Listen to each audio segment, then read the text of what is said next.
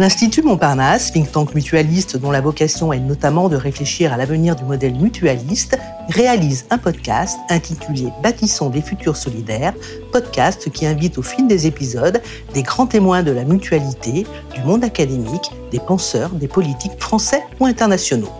L'Institut Montparnasse a souhaité consacrer ce 23e épisode aux résultats du 7e baromètre Confiance et bien-être des mutuelles MGEN et Solidaris pour cerner les enseignements en tirés. Pour cela sont réunis autour de la table aujourd'hui Jean-Pascal Labille, secrétaire général de Solidaris, donc la principale mutuelle wallonne, et Mathias Savignac, président de la MGEN. Que nous dit ce baromètre réalisé par OpinionWay pour la MGEN et Solidaris sur le moral des citoyens français et belges francophones en 2022 Alors tout d'abord quelques éléments de rappel. Le baromètre indique un recul de 1,9. Il est aujourd'hui à 55,8 contre 56,9 l'année dernière et 60,2 à son point culminant en 2017. Pour rappel et un peu rapidement, je précise que cet indice est composé d'éléments liés à la société, éléments de confiance et d'autres liés à la santé. Dans le top 10 des évolutions, plusieurs négative concerne le système de santé. L'appréciation positive du système de santé est à son plus bas niveau. Depuis le début de ce baromètre, 6 personnes sur 10 disent qu'il est bon, mais ça baisse.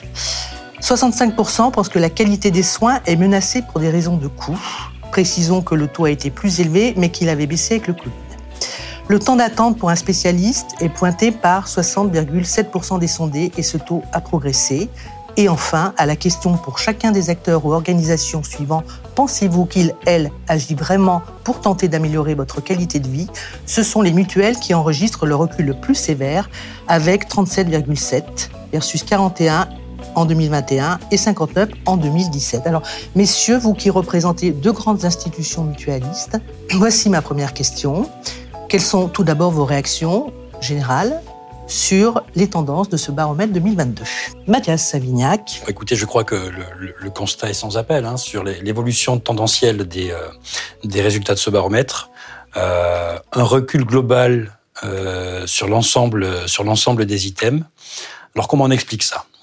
On est face historiquement à des éléments conjoncturels qui viennent modifier telle ou telle appréciation sur la projection individuelle des citoyens quant à leur avenir sur différents aspects de leur vie. Et au-delà de ces tendances conjoncturelles, il y a un effet d'accumulation.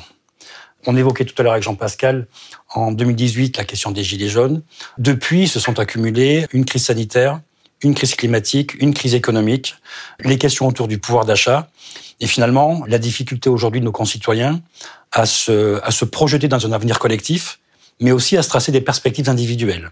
Et si vous liez l'ensemble de ces éléments-là, se trouvent réunis les, constats, euh, les constats flagrants que, le baromètre euh, souligne, c'est-à-dire euh, un mal-être généralisé et, tous les aspects de la vie finalement qui sont questionnés aujourd'hui dans les résultats que, les Françaises et les Français ont partagés. Donc c'est une résultante d'un certain nombre d'éléments qui se sont étalés dans le temps hein, au cours des dernières années. Jean-Pascal Labille, vous souhaitez apporter un complément? Oui, quand on voit les, grandes tendances, c'est une dégradation des, conditions de vie, euh, de pouvoir d'achat, de pouvoir de vivre, euh, avec des conséquences en cascade hein, sur euh, l'alimentation, le sport, etc. C'est aussi sur une tranche d'âge plus particulière, les moins de 40 ans, vraiment un grave problème, et j'imagine qu'on va, on va y revenir. C'est également un rapport au travail qui est en train de se modifier profondément, et comme ça se passe sous nos yeux, on, on a parfois pas le recul suffisant, mais il faut intégrer ça euh, dans, dans, le futur. C'est aussi un manque de confiance dans les institutions euh, démocratiques qui, nous représentent, qui gouvernent. Et donc, ce sont tous des éléments dont il faut vraiment prendre bien conscience qu'ils sont euh, très perturbateurs de, de, de modifications structurelles de la société dans laquelle on est. Alors, il y a une grande question qui se pose, c'est celle de la perception des soins et de leur qualité. Est-ce que aujourd'hui, je vais reprendre la question précisément. Les citoyens craignent, sont dans la crainte d'une moindre qualité de soins et de services. Ils notent par exemple un temps d'attente pour un spécialiste beaucoup plus long qu'avant. Est-ce que cette perception peut être un frein à l'accès aux soins? Est-ce que ça, change quelque chose? Alors, c'est pas vraiment la perception qui est un frein en soins, c'est la réalité euh, de notre système de santé qui est, qui est un frein en soins. On a traversé la période de, crise sanitaire où euh, le monde du soin a été mise en avant parce qu'elle a été un grand contributeur à la prise en charge des effets de la crise Covid. Mais aujourd'hui, on, est, même s'il ne faut pas minimiser les effets encore présents de la crise, mais on est dans un mode finalement rattrapage des soins qui n'ont pas été effectués pendant les divers confinements. Et donc, il y a plus qu'un sentiment, une difficulté à accéder à des soins, notamment chez les spécialistes, parce que euh, la démographie médicale, l'offre de soins ne permet pas d'absorber tous les besoins en santé euh, des Françaises et des Français. Et je pense que chez les Belges, c'est sans doute un peu la même question. Et donc, c'est plus qu'un sentiment, c'est une réalité aujourd'hui. Et le fait de reporter, à la fois par manque d'accès, mais aussi à ne pas négliger pour des questions de coûts, on est dans des phénomènes d'aggravation de situations existantes qu'il faudra de toute façon prendre en charge à un moment donné. Donc au-delà d'un sentiment, c'est réellement une réalité aujourd'hui que de, ces renoncements à des soins. Pascal Labille, vous souhaitez compléter? C'est un problème d'accessibilité, parfois d'offres aussi, hein, de désertification hein, de, de, certaines zones de plus en plus importantes, de coûts bien sûr, d'accessibilité euh, financière, de formation des, des soignants. Et puis on entend, euh, on a beaucoup glorifier les soins de santé euh, au moment de l'apparition de la crise sanitaire, et puis tout d'un coup, on réentend cette petite musique de rigueur budgétaire, il va falloir faire attention, la dette de l'État, le déficit de l'État, et les soins de santé vont pas nécessairement être épargnés. Donc c'est à la fois une réalité, comme Mathias vient de le dire, et puis c'est une perception un peu du futur, où on se dit, oui, mais on va donc revenir euh, faire subir euh, des coupes budgétaires aux, soins de santé, alors qu'on nous avait dit qu'ils étaient euh, démarchandiser, ou en tout cas qu'on devait les démarchandiser. Et, si j'utilise le mot démarchandiser, c'est ni par hasard ni par distraction. C'est que ce système des soins de santé, de la protection sociale, doit absolument être démarchandisé dans un monde qui malheureusement est de plus en plus marchand. Alors comment peut-on faire? Est-ce qu'il y a des solutions, des leviers? C'est un choix politique. C'est un choix politique, mais parfois les choix politiques, il faut les forcer, il faut les pousser. Et donc, euh, on, on, en vient alors au rôle qui est le nôtre, qui est un peu différent en Belgique. Hein. Nous, on est co-gestionnaire de l'assurance maladie, on est un, contre-pouvoir important. C'est une des différences que nous avons entre la Belgique et la France. Mais les choix politiques, la société civile est importante pour, faire modifier. On voit bien, par exemple, sur le climat, tous ces mouvements, et encore, quand on voit quand même la puissance de ces mouvements et, et les résultats sont pas nécessairement à la hauteur de ce que de ce que ces mouvements euh, espéraient, mais je crois que c'est au travers de, mouvements démocratiques puissants qui poussent le choix politique qu'il faut, qu'il faut le faire et en priorisant ce qui, ce qui doit être priorisé, et notamment euh, ces systèmes, qu'ils soient d'ailleurs de protection sociale, de soins de santé, de culture, d'enseignement, qui, n'ont rien à faire dans un monde marchand. Alors en France, en étant complémentaire, on est un peu plus tributaire. Mmh. Et, et c'est vrai qu'il y a, il y a deux domaines sur lesquels il faut être attentif. J'évoquais la question de la démographie médicale, et donc ce sont des choix aussi politiques d'anticipation. Les choix aujourd'hui de recruter ou de former plus de médecins sont des choix qui voient leurs effets se produire à horizon d'une dizaine d'années. Donc il y a une question d'accessibilité au système de santé de ce, point de vue-là. Et puis il y a le sujet du coût de la santé, et donc de la question de la tarification et de la rémunération, de la juste rémunération des médecins, mais aussi de la, juste accessibilité des soins pour l'ensemble de nos concitoyens. Et ce sont des vrais choix politiques qui s'engagent aujourd'hui autour de ça. On voit que le PLFSS euh, pour l'année qui vient a été euh, force de proposition sur certains sujets, notamment l'articulation assurance maladie obligatoire, assurance maladie complémentaire. Mais encore une fois, en tant que complémentaire à l'assurance maladie, on est aussi tributaire des choix politiques qui sont faits, qui sont portés aujourd'hui. Alors, ce baromètre indique, et vous l'avez déjà évoqué, que la santé physique et mentale des citoyens est un peu mise à mal. On entend bien qu'il y a nécessité de bouger, hein, euh, qu'il faut effectivement se renouveler, réinventer quelque chose, mais sur un fond qui est quand même un petit peu délétère. Est-ce que vous souhaitez réagir sur ces nouvelles données concernant cette santé physique ou mentale? C'est particulièrement inquiétant, je trouve, parce que euh, c'est porteur d'effets indirects et, sur le long terme.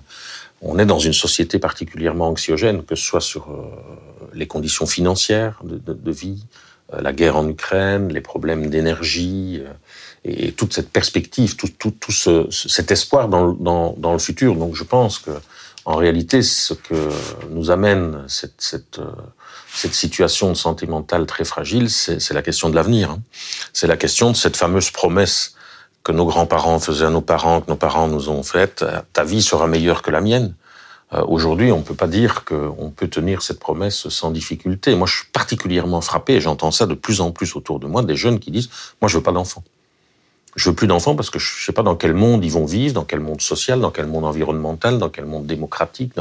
Et, ça, c'est particulièrement inquiétant. Donc, faut prendre ce, ce, phénomène vraiment, euh, non seulement euh, à la hauteur de ce qu'il est, c'est-à-dire extrêmement prégnant quand on voit le nombre de personnes, euh, notamment dans la tranche d'âge de moins de 40 ans, qui sont, qui sont atteints de dépression ou en tout cas d'anxiété, d'angoisse.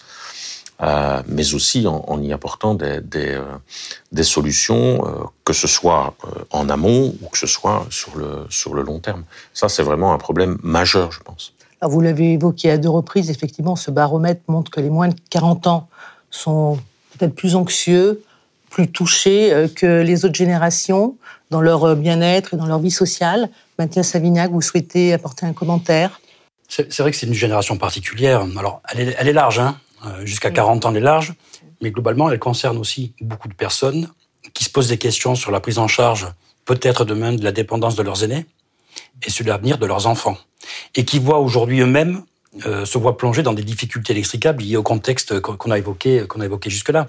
Une génération finalement un peu étau, prise entre euh, des inquiétudes euh, sur leurs aînés, sur leurs enfants, et puis leurs propres inquiétudes liées à leur manque de perspective individuelle et collective. Et donc ça génère évidemment beaucoup de mal-être psychique. On l'a vu, on l'a vu durant la crise. On a expérimenté et aujourd'hui un peu installé dans nos, dans nos prises en charge la question des quatre consultations psychologiques qui avaient une position de place entre euh, la mutualité, euh, France Assurance et le CETIP. Euh, après quasiment deux années de mise en œuvre de cette prise en charge, les constats que l'on pose sont, sont importants. C'est-à-dire que on a eu 80 000 bénéficiaires nouveaux sur ces questions d'accès à des consultations psy, ce qui génère une prise en charge supplémentaire pour la mutuelle d'autour de 15 millions d'euros. Mais au-delà de ces chiffres, qui sont des chiffres factuels, on observe que 40% euh, de ces consultations concernent des moins de 30 ans. Et quand on voit que la population jeune a une moyenne d'âge de plus de 50 ans, ça montre qu'il y a euh, un, élément significatif sur les plus jeunes. Et au-delà des plus jeunes, 75% euh, des consultations concernaient des femmes. Et on voit aussi que dans la question de la crise sanitaire qu'il y a eu, ce sont aussi beaucoup les femmes qui ont été mises à contribution pour s'occuper, prendre en charge, accompagner leurs proches. Et donc, il y a un vrai sujet de fond aussi sur des sujets d'égalité femmes-hommes à travers cette question de la santé mentale. Les femmes et les jeunes payent un lourd tribut, euh, notamment à la crise, mais au contexte national et international. La crise Covid a généré sans doute des besoins complémentaires, mais ça a été aussi une caisse de résonance incroyable pour des problèmes préexistants et, et que l'on ne voyait pas ou qu'on ne voulait pas voir, qui pointent à la fois la faiblesse de la prise en charge en matière psychologique, mais qui pointait aussi la faiblesse des besoins qu'on ne voyait pas forcément. Et, aujourd'hui, on est face à cette situation qui nous oblige aussi à, créer les, dispositifs qui permettent de mieux accompagner ce, ce mal-être général. Dispositif, vous en avez parlé, il en est un avec les quatre consultations. Est-ce que vous avez besoin de communiquer davantage sur ce dispositif existant? Est-ce qu'il y a d'autres dispositifs en germe pour accompagner ces malaises que l'on vient de, de voir au grand jour, même si on, les connaissait de façon au moins intuitive. Quelle est la position des mutuelles Parce que ça va introduire ma question suivante, qui est celle de l'appréciation qui a un petit peu baissé concernant les mutuelles et leur rôle. C'est ce que ce baromètre indique. Donc, est-ce qu'il y a quelque chose à jouer en termes de, moyens à mettre en place ou de communication sur des moyens déjà existants? Alors, on a communiqué assez largement auprès de nos adhérents parce que on savait que ces besoins-là existaient.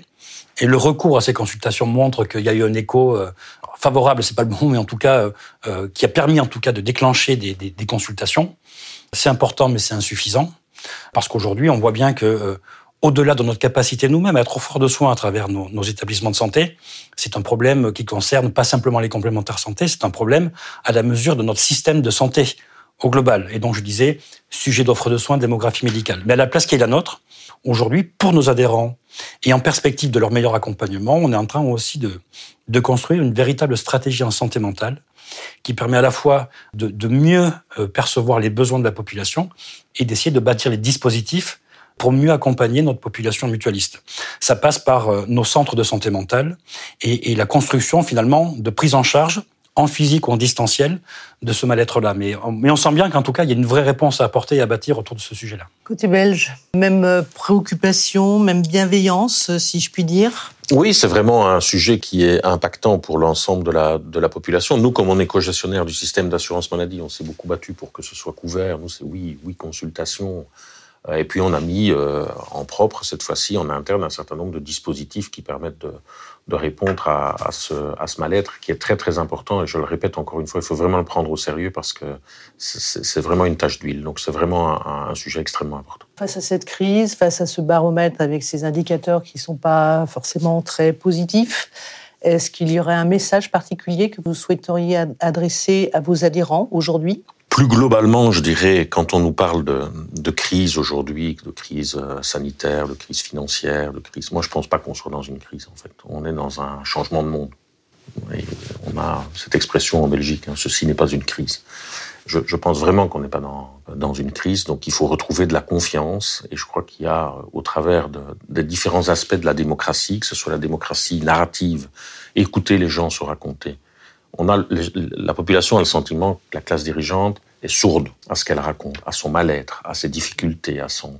On est dans une société blessée, fragmentée. Donc je pense que si la classe politique n'écoute pas cela, elle risque d'avoir de graves problèmes euh, après, et peut-être que les Gilets jaunes n'étaient qu'un léger apéritif par rapport à, ce qui gronde dans, la société aujourd'hui.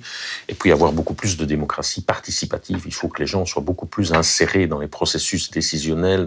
On voit des expériences qui existent sur ce plan-là, mais il faut encore euh, largement les amplifier. Et puis le message moi j'adresse à, nos adhérents chez nous, nous on, se définit toujours comme étant une mutualité de proximité.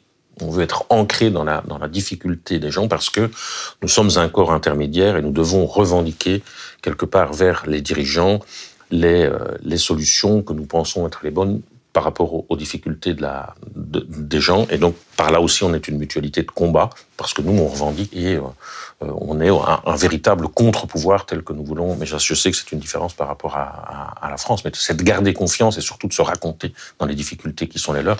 Et puis, c'est à nous de relayer les solutions.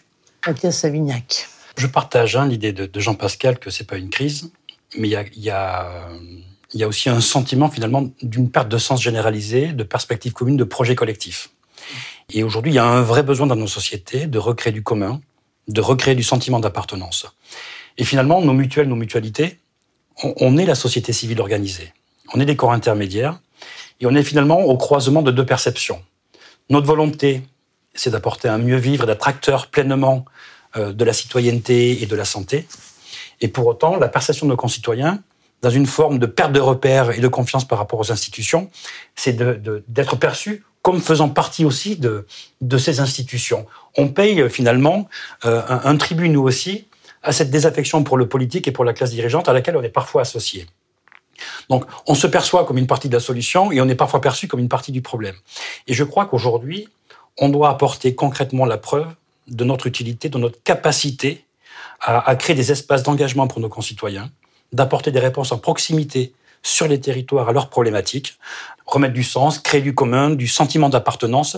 Ça fait partie aussi de, ce que l'on est en tant que, en tant que mutuelle. On doit aussi contribuer à un exercice d'une pleine et entière citoyenneté. Parce que nos constructions, en tant que construction démocratique, on fait vivre aussi les questions de démocratie représentative, de la diversité de nos adhérents.